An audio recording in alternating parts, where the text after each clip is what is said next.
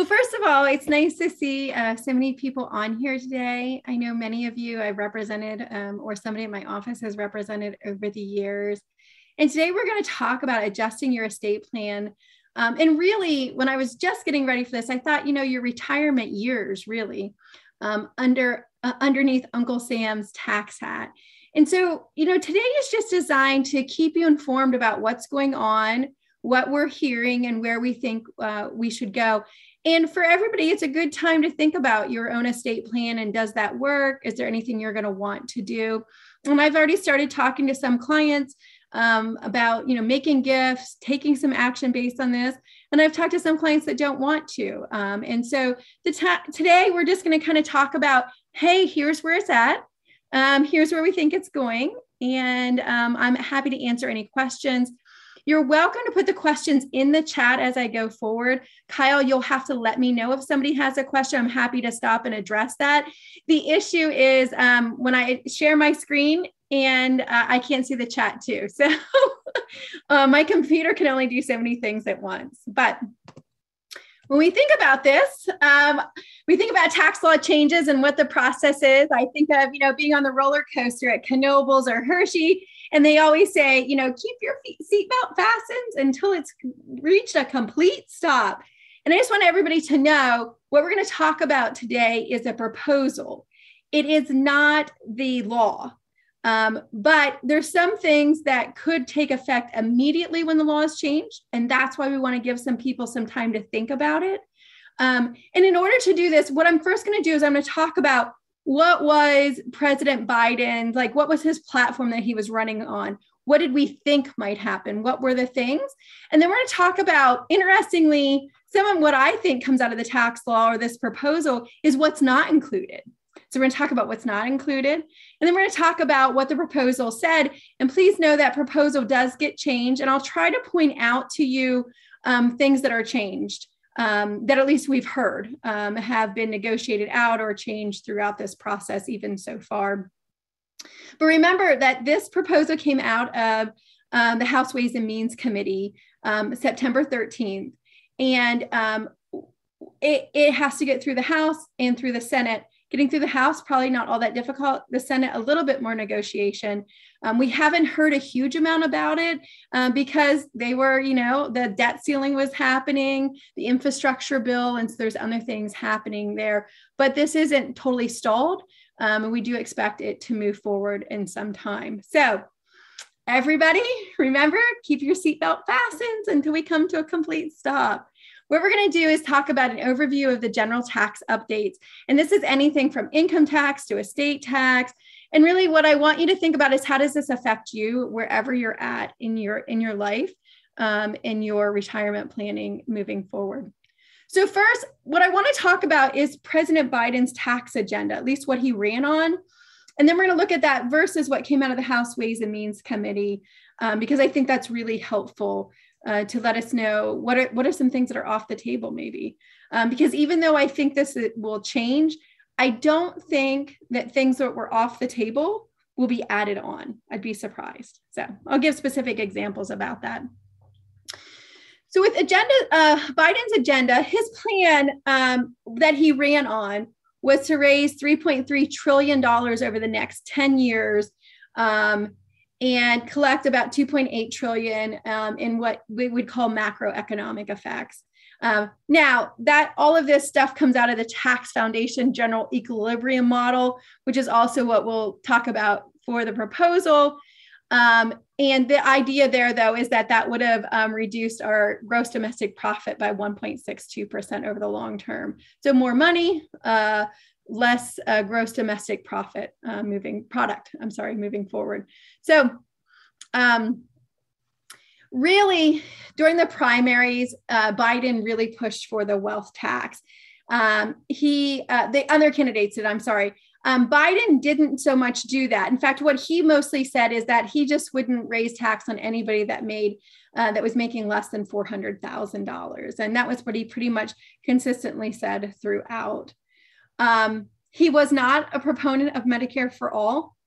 Uh, he favored keeping and improving Obamacare. he wanted to eliminate income tax cap on premium credits. Um, so basically, families that purchased um, were able to um, get that uh, credit as a result of that. Um, you know, so some of this stuff with with these income tax changes, you can see on the screen the things that he was kind of thinking about. And again, we sent you this PowerPoint.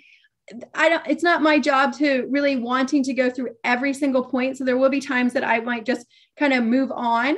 Um, because again, this is just what his proposal was at this point in time.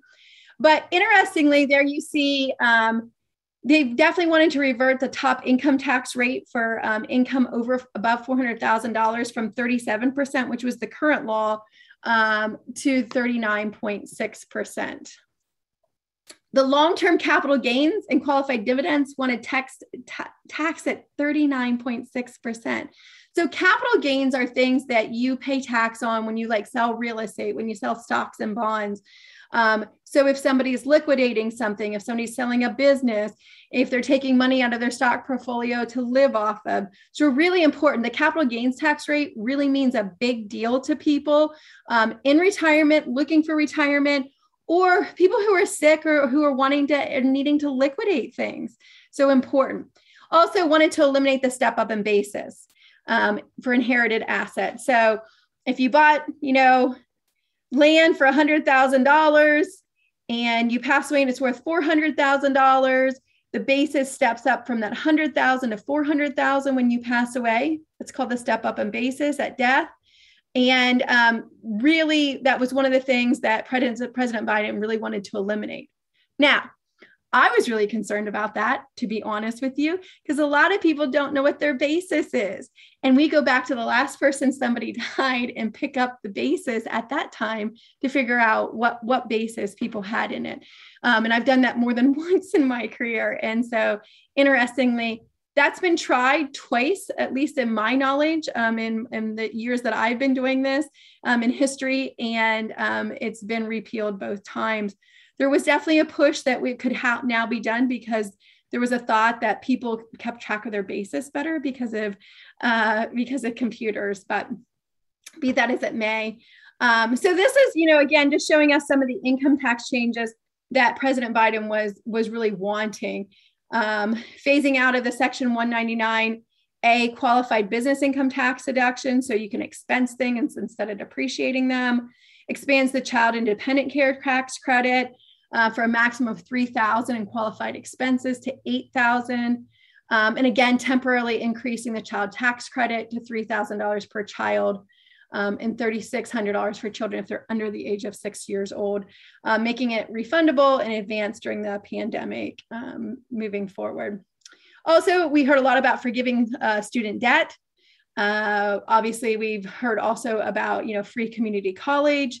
Um, you know uh, just moving forward with with any of these types of things um, for 2021 as long as the economic conditions required increasing the tax child tax credit from a maximum of 2000 to 3000 um, making that fully refundable. So um, we see a lot of different things. Um, we also see reestablishing the first time homebuyers tax credit uh, which was help originally created to help the housing market giving $15000 uh, for first time homebuyers increasing tax benefits to elderly who pay for long-term care insurance with their retirement savings. Um, so interestingly, that's you know it's been adopted in some states. Washington being, a state uh, that actually gave quite a bit of tax credits for people that were paying for their long-term care insurance with their retirement savings. It's a uh, push by the government to get us to self-insure in some ways. Um, uh, a new $5,000 tax credit for informal caregivers, family members, or other loved ones providing long term care to the elderly. Caregivers would be allowed to make catch up contributions to their retirement accounts. I have to say, um, you know, I won't give you a lot of my thoughts on the good and bad of this, but I'm definitely behind the $5,000 tax credit for informal caregivers. Um, in my job, I see a lot of caregivers who do not make a lot of money um, who give up quite a bit to be able to provide that care. Um, also, I would say to you that right now, one in four caregivers is a millennial. It's a younger person, it's a grandchild um, providing care and often giving up. Um, if you look at the statistics, people give up raises, they um, give up promotions, they take part time jobs over full time jobs. And um, so that's that's the one thing I will tell you that as a gerontologist and somebody who's done elder law their entire life, um, I think we need to do something for some of the informal caregivers out there um, moving forward. Also, you also see there in bolded the ABLE Act. The ABLE Act is an act, is an account that is used for people who have disabilities. So if you have a child who or a grandchild who has a disability, uh, prior in the in the law, they had to do a special needs trust and then the able accounts came out and what it did was it made they didn't have to pay me to do a trust. They could just establish an able account which was really a great idea because some people had just a little bit of money and it didn't make sense to go to the expense and formality of a trust. And basically what they're what they're doing with that is expanding it. Um, obviously some issues on climate change you know moving forward.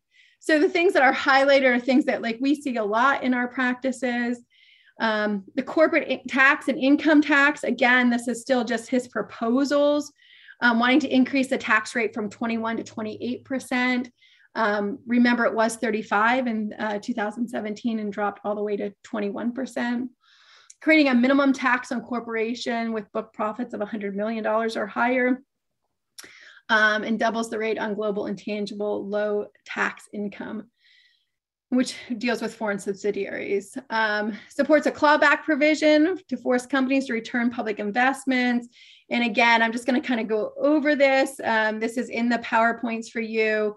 Um, and uh, the probably the one on there that is the most important offers tax credits to small businesses for adopting workplace retirement savings plans. So, Gift and Estate. So, the exclusion was 11 million 700,000 or is wasn't wasn't that it was it still is today. It is 11 million 700,000 and Biden uh, wanted President Biden wanted it to be reduced to 3.5 million dollars and increase the tax rate from 40 to 45 percent uh, which was a huge huge change. Now remember the 11.7 million dollars was due to sunset anyways in 2025 and it would go back to the pre levels just inflation indexed.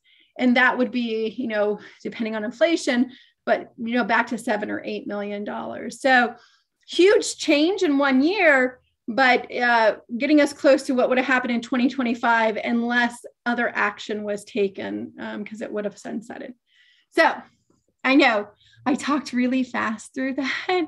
Um, the point of it is just to say, okay, we can't, you know, we're on this roller coaster of up and down and where are we going? I think it's helpful to say this is what President Biden said was important to him and wanted to happen.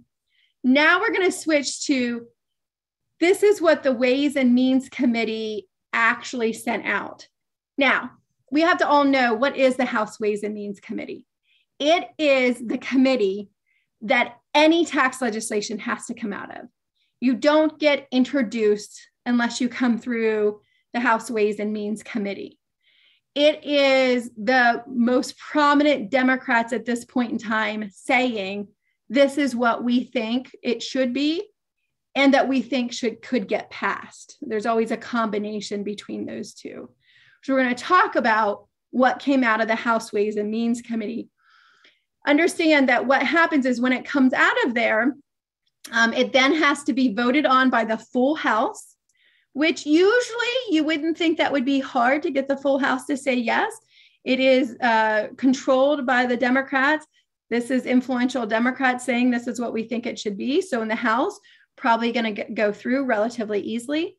In the Senate, we would see probably a little bit more negotiating, more changes, more traction.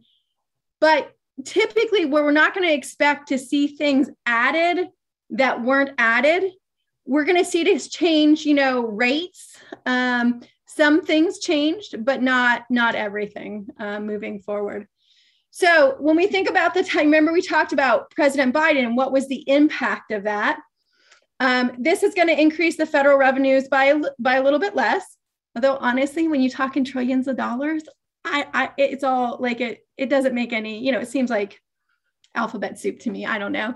Um, it's kind of up there, but a little bit less, a trillion dollars, um, uh, $2.1 trillion over the next decade. Um, a trillion dollars in expanded tax credits for individuals and businesses that result in a net revenue increase of just 1.06 trillion dollars.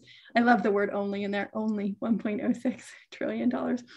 Um, excluding tax revenue from increased tax compliance, um, that would raise 8.862 billion over 10 years. Um, estate tax estimate tax proposal to reduce the long run economic output by 0.98%. Um, so less of a reduction of the economic output. Um, and so it seems like it's not President Biden's plan. Um, it's kind of watered down a little bit, um, but you know this is what what they're doing. So what's missing? Um, and to me, this is like the most important slide or one of them. What's missing? What's missing is losing the stepped up of bases at death. Um, so that would have affected every single person on here and their beneficiaries. Um, so it's interesting to me, people always get really excited that the exclusion's moving from 11 million to 6 million. And yet most of the people that I work with every day doesn't matter. They don't have 11 million and they don't have 6 million. Um, but some people do. But every one of us would be affected if, you know, I had stocks that I had bought at 20,000 and they're now worth 100 and I get a step up in basis and I die. And when my kids cash them in, they don't pay capital gains tax, that's a huge issue. So it affects everybody, whether you have $50,000, $500,000, or $5 million. And so that's not in there. And what that means is that we would keep that step up in bases. Now, whether you agree with that or not, I'm just saying my point is that it affects every single person. Um, um, now, the tax um, benefits of that I have no idea. And it may be that it's not really the best, you know, tax raising uh, effect um, to lose that step up in basis. And that, you know, may have been the reason. The federal estate tax exemption is going to drop, is proposed to drop to $6 million, not the 3.5 million that um, President Biden was suggesting. So for husband and wife, that's 12 million for um, or 7 million um, and, you know, I know there are many people that can bump up against that $6 million. So just so you know, you may not feel it. You may say, oh, we don't have that much money. But some of you have farms, some of you have businesses. If you add the farms, the businesses, um, if you add um, money that you have in your accounts, if you had life insurance, um, you can get to 6 million quicker than what you think you can. Um, and so for some people, you know, when I'm spending time with them, we're we're really maybe just looking at where are we? Um, you know, do we need to start doing simple things like pattern gifting, start giving away $15,000 a year? Um, do we need to do something more advanced? Um, but that's that definitely, um, from my perspective, really good that it didn't go down to $3.5 million um, because that really is going to affect a lot of the transfers of small businesses. And many of my clients are, are family held small businesses that we're trying to get on to the next generation uh, moving forward. We don't have a 65% tax rate on some estates, thank goodness. Uh, so uh, that's, I think anytime the tax rate goes over 50%, I, I just, I just, I'm, I'm objecting to it. Um, proposals to decrease lifetime gifting to a million. Again, you know, that would, what that means is that um, the federal tax exemption is the six million is what I can pass when I die. The gifting would make it so that I could only gift a million during life. That's uh, there's all there's all kinds of reasons that people gift, and um, I'm glad to see that we don't have a, a, hamper on being able to gift. Sometimes we're gifting businesses uh, to the next generation so that they can take the reins and reinvest and reinvigorate. There's all kinds of really good reasons to gift. Um, and then the limit on the annual exclusion on the donor. Um, so none of this is in the House Ways and Means Committee, uh, which is, I think, um, important. So what is in it? So now we're going to switch to this is what it says. Um, the corporate tax rate um, will have uh, graduated rates of 18% on the fourth, first $400,000 of income, 21% on income up to 5 million, and then 26.5% on income above that. Um, majority thought the corporate rate would increase to no more than 25%. Now, the Section 199 deduction, so again, that's a deduction, um, is amended by setting the allowable deduction at 500,000 uh, for joint or $10,000 for a trust or an estate. Um, so trust and estates don't use that deduction as much um, moving forward. What about capital gains? With the max rate, uh, currently, right now, the max rate is 23.8%. It's actually 20% plus you have the 3.8 uh, tax on net investment income. Now, you only pay that 3.8% if you go over the top of the thresholds.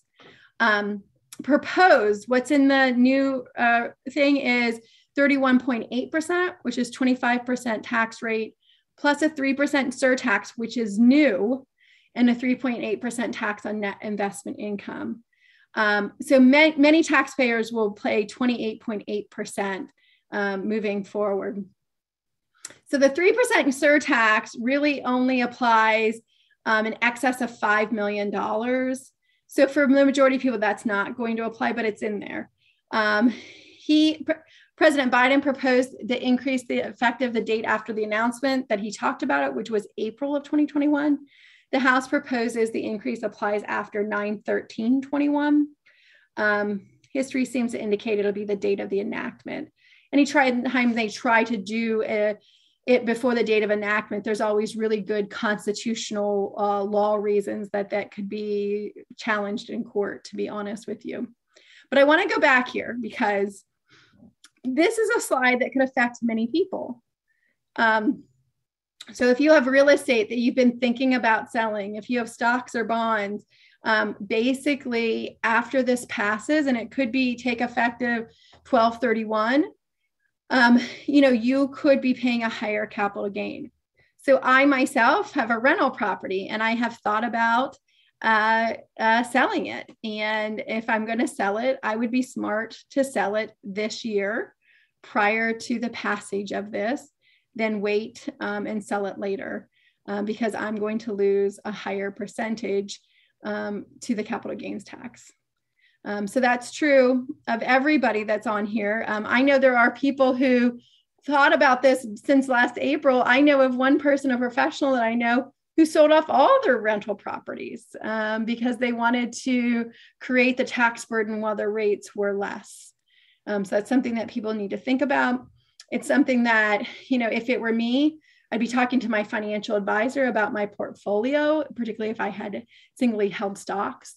I'd want to know, you know, is there is there things that I should be doing? Now you always counter, don't ever make um, investment decisions just based on the tax law, always countering that with what's going on in the market.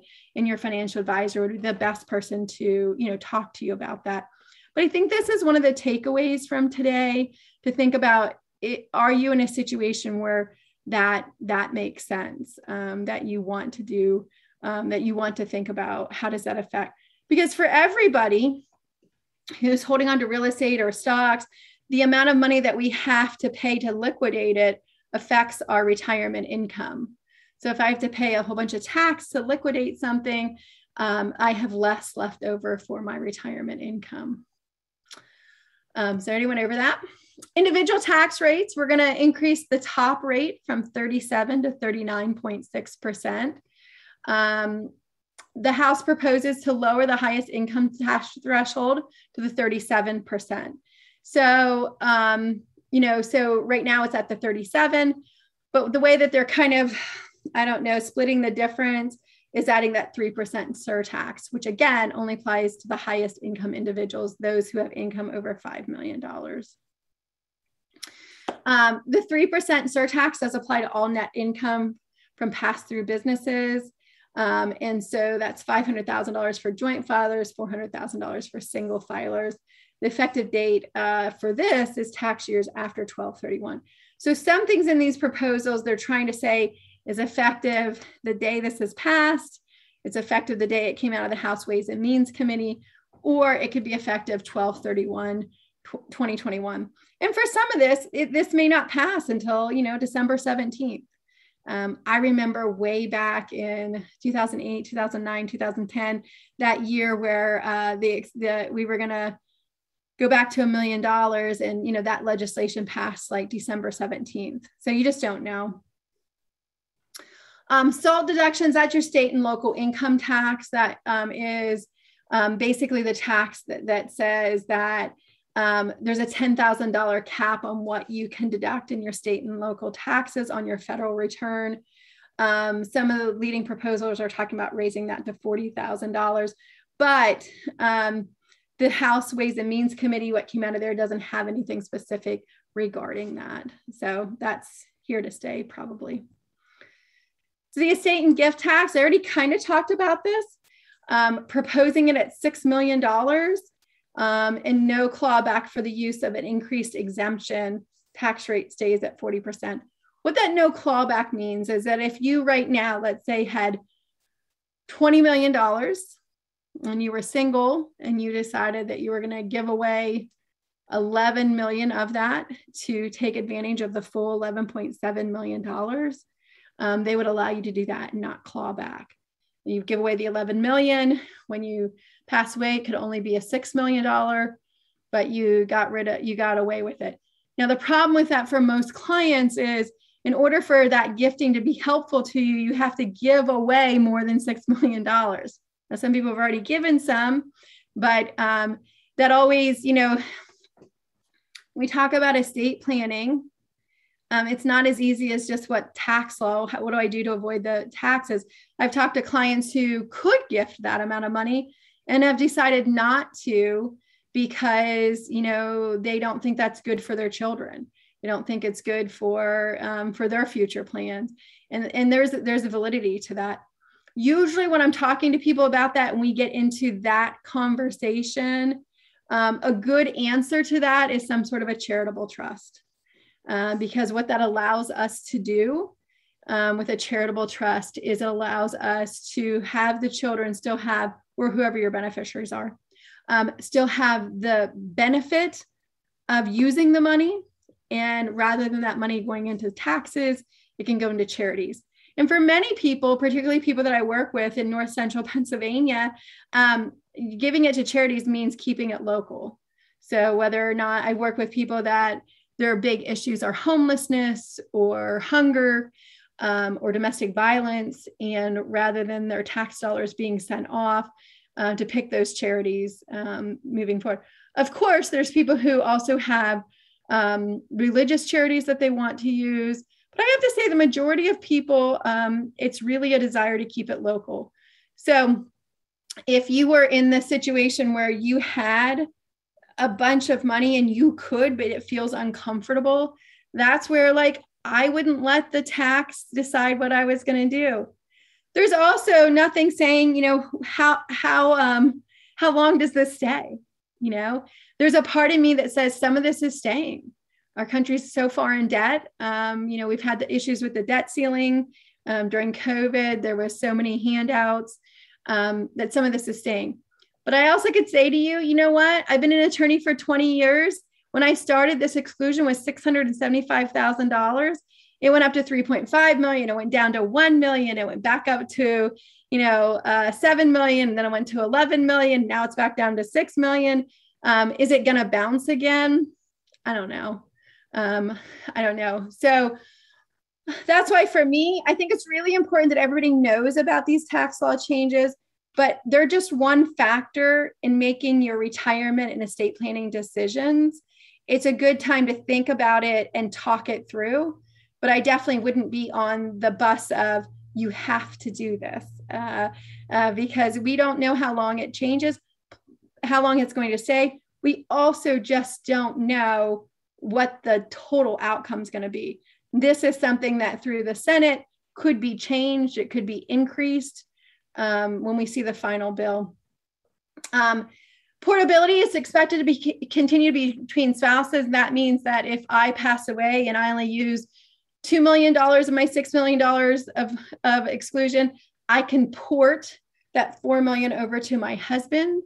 Um, we do a lot of that at our office. They're not perfect rules because what if you get remarried?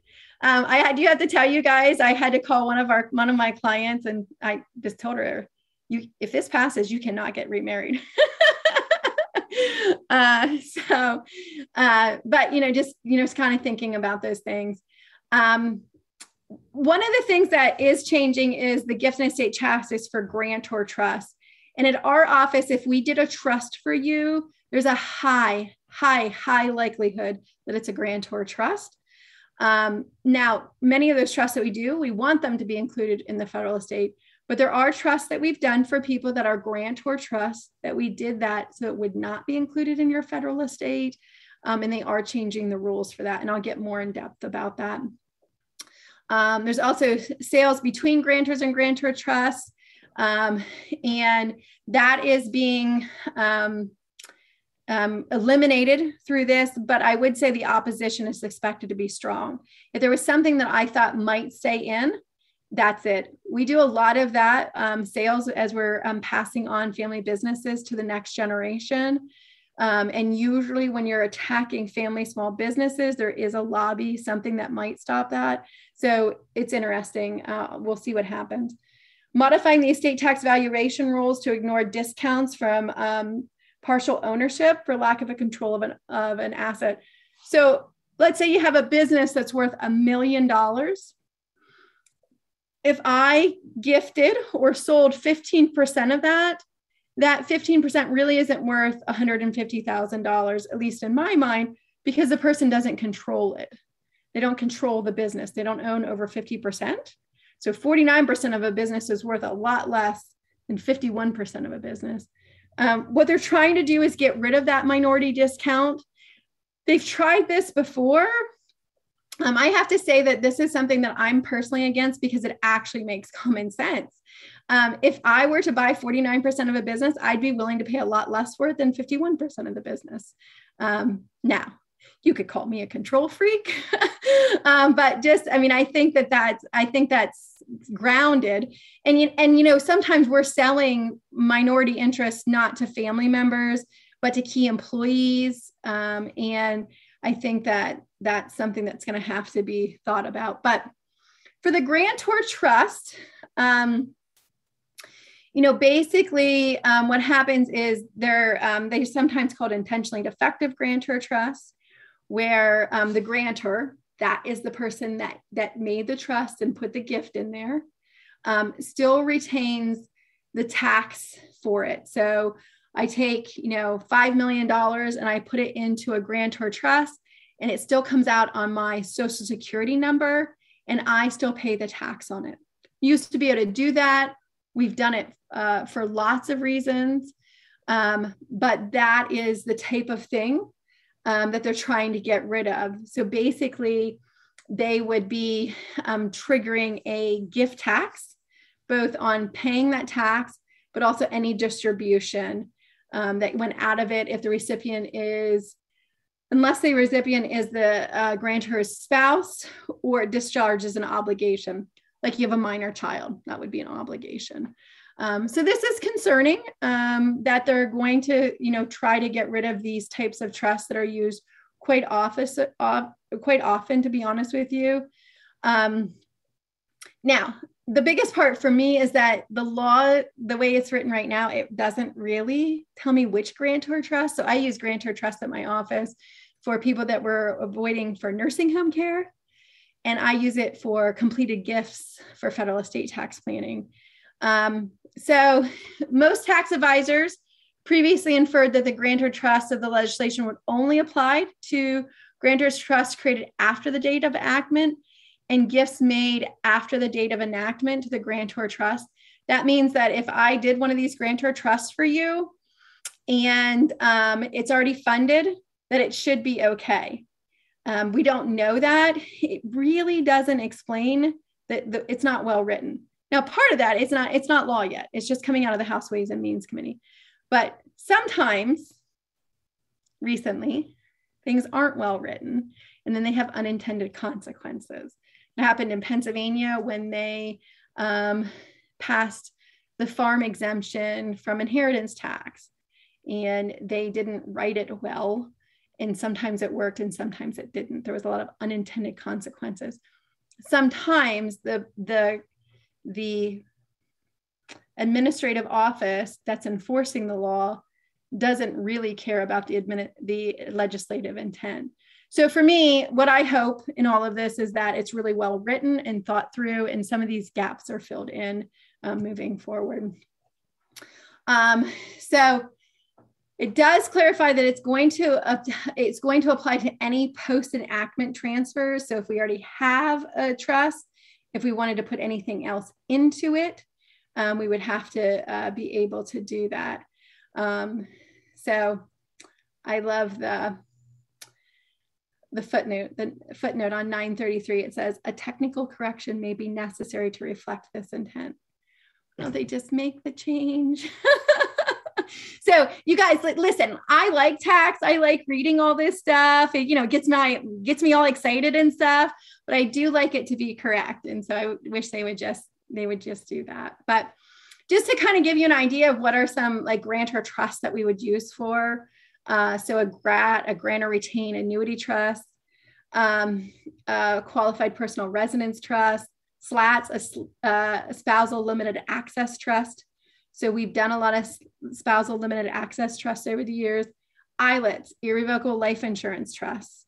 Um, so um, they're they're they're trusts that we may or may not be able to continue to do or may not be able. Now we can still do it um, they're not changing the trust law like i'm still allowed to do it but often we were doing like an irrevocable life insurance trust in order to get that out of the person's estate while still paying the premium um, and so this is you know maybe attacking that in some way um, that's important for people if we put these things together if you came into my office and you had you know over the six million dollars and you wanted to retain control, an irrevocable life insurance trust with some life insurance is always a good idea. Um, also, it's really important when you put these things together, if you have a small business and you've bought life insurance, remember that that life insurance can come back into the estate. When you did it, if you met with me a few years ago, it was $11 million. I wasn't all that concerned. But today, with the 6 million, I could be more concerned if this passes. Um, so, other changes. Um, so, for retirement, um, you would increase the RMDs. That's the required minimum distribution. That's the distribution you have to take from your um, IRA from age 72 to age 73 in 2022, 74 in 2029, and 75 in 2032. It's interesting to me. This flies, you know, directly in the face of what what they did during the Secure Act in the Secure Act, if you pass away, your beneficiaries now have to take the money out within 10 years. Um, and now they're saying, but um, if it's your retirement, you're still alive, you don't have to make the required minimum distribution. It does allow catch up contributions. So, um, contributions of higher amounts, and that would increase it from 6,500 to 10,000 and from 3,000 to 5,000 for simple plans. So, allowing people who are 62 to 64 to put more money, um, take that deduction. Um, automatic enrollment for 401k and 403b plans must be at least 3% of the pay with a 1% increase each year up to at least 10%. So huge change there. Um, expect proposals to be included in the 2021 reconciliation bill or otherwise enacted. Starting in 2023, there was talk about employers with five or more employees uh, would be required to offer uh, employees IRAs or 401k plans. So I know some people on here are small businesses. Um, I have heard, I haven't seen it officially. Um, I have heard that on Fox News they talked about that this was off the table. Um, but none of my official sources have said that yet. Um, but that's what happens with this. Um, but interesting to me uh, because I think of some small businesses, you know, I own one business where the employees really don't want the 401k or the IRA plan, um, and they're expensive to administer. So depends on the type of company. Um, so, um, and obviously, if people fail to comply with it, um, they would be they would face a tax. So, not sure what's happening with some of these retirement plan changes. Um, so we're always worried about um, Roths, Roth IRAs and what happens there. Um, this new proposal could eliminate Roth conversions for both IRAs and 401ks eligibles for singles with taxable incomes over 400,000 or married over 450. Um, all employees after tax contributions and qualified plans and prohibits after tax IRA contributions from being converted to IRAs, Roth IRAs, regardless of income level. I think we kind of knew that something was going to happen with author, Roth IRAs, so they're they're limiting um, Roth IRAs in some ways um, moving forward. Although interestingly, you know, if you have a Roth, that means that you've probably done a conversion, you've paid the tax on it, it continues to go tax free. Um, but when you pass away, your loved ones still have to take it out, um, and they're still subject to the 10 year rules of taking it out. So, so what's the timing? Um, when will these changes happen? I don't know. I wish I did, to be honest with you. Um, expect to become part of the fiscal budget reconciliation bill. We had anticipated originally November or December you know, it's already November. Uh, you know, I think things got stalled by the debt ceiling um, and the infrastructure bills, but um, only 51 votes are needed to pass this legislation in the Senate. Um, and, um, you know, they're, you know, they, they seem to be confident enough to go right to the Senate floor with it. So could it be effective January 1st? Um, you know, as I went through, I kind of talked about certain provisions were tied to the date of announcement, the 913, um, the committee action or the enactment date. Um, I would say to you, anything that tries to not grandfather this, like tries to enact it prior to the actual date of enactment, will be legally challenged by somebody. Um, there's always some thought of that. Um, so, you know, the capital gains tax increase was proposed by the Biden administration to apply at the date of announcement, which is April 2021. So proposed by the House to apply to sales occurring after 913. I do not think it's going to happen in, as of April 2021. Um, whether it's 913 or the actual date of enactment, I don't know. That's important though when we talk about do you create capital gains now? Well, the reality of it is um, income tax rates are going up. So um, even if it is um, occurring after 913 and you sell after that, uh, you know, it, it, it's going to go up. So um, historically proposed effective dates for capital gains have been the date of enactment. That's when it's actually signed, not these previous dates, um, which I don't know, not just be like, that seems what's most fair, right?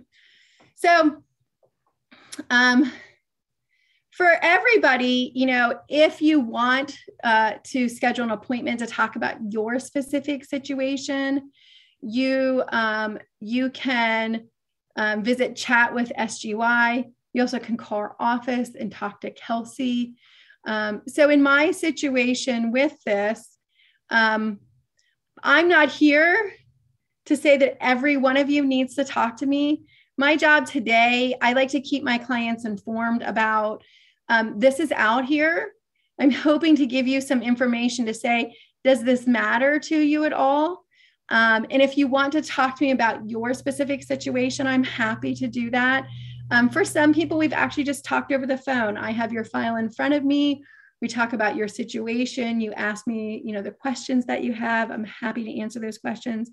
For other people, they've wanted an in-person sit down, and I've um, sat and talked to them about their situation sometimes it happens with that. They actually had other things that they were thinking about and they wanted to talk about, um, you know, moving forward.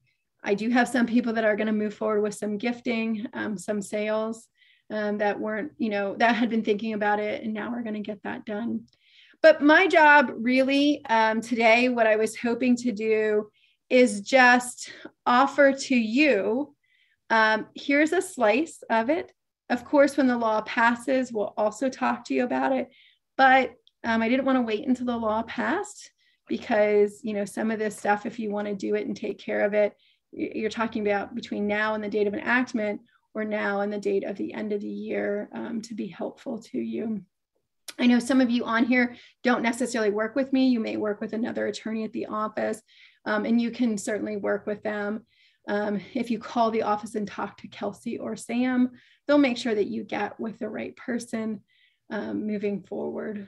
So, with that, oh, in the chat with SGY.com, you can go on there if you just actually want to make your own appointment and not talk to anybody. Um, although I'm sure somebody will call you back and talk to you about it. So. um, assume protector trusts are also grantor trusts. Yes, Peter, you are correct um, protector trusts are grantor trusts by design. Um, and that's the real the real issue with this is this law is not designed to go after protector trusts, but the way that it's written, I'm not sure what happens. Now I've thought it through. Let's say this law does apply to protector trusts. That's okay. Um, I think what it means is that you'll have to do an extra tax return every year so not phenomenal, but um, you still get to use it, right? Um, and um, I think what what happens then is it's just included in your federal estate, which usually we wanted that anyway. So as long as you're doing a protector trust for nursing home planning and you're way below the six million dollars, I think that still works. Um, but that is the unintended consequence I was talking about. Um, I think the people that write this legislation, you know, I'll just tell you guys, it used to be years ago with legislation, both state and federally, um, that they would go to experts in the field and they would ask them about stuff, right? Um, and if they had went to a bunch of elder law and estate planning attorneys, we would have told them the differences in these trusts. Um, but today they don't do that. They don't. They don't do the hearings with the experts like they used to. And this is one of the things that happens because of that.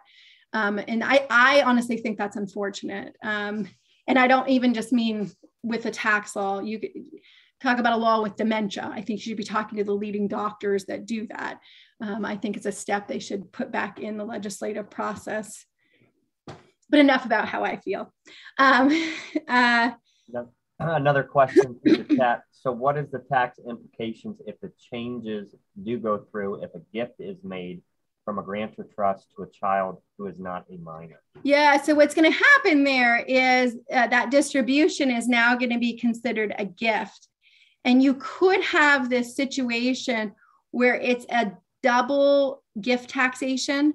So when I put it into the into the grantor trust, I could have paid a gift tax. And what the legislation is then doing is making it a gift again and that creates a problem because the whole reason that we gift the first time often is to remove it from the federal estate tax.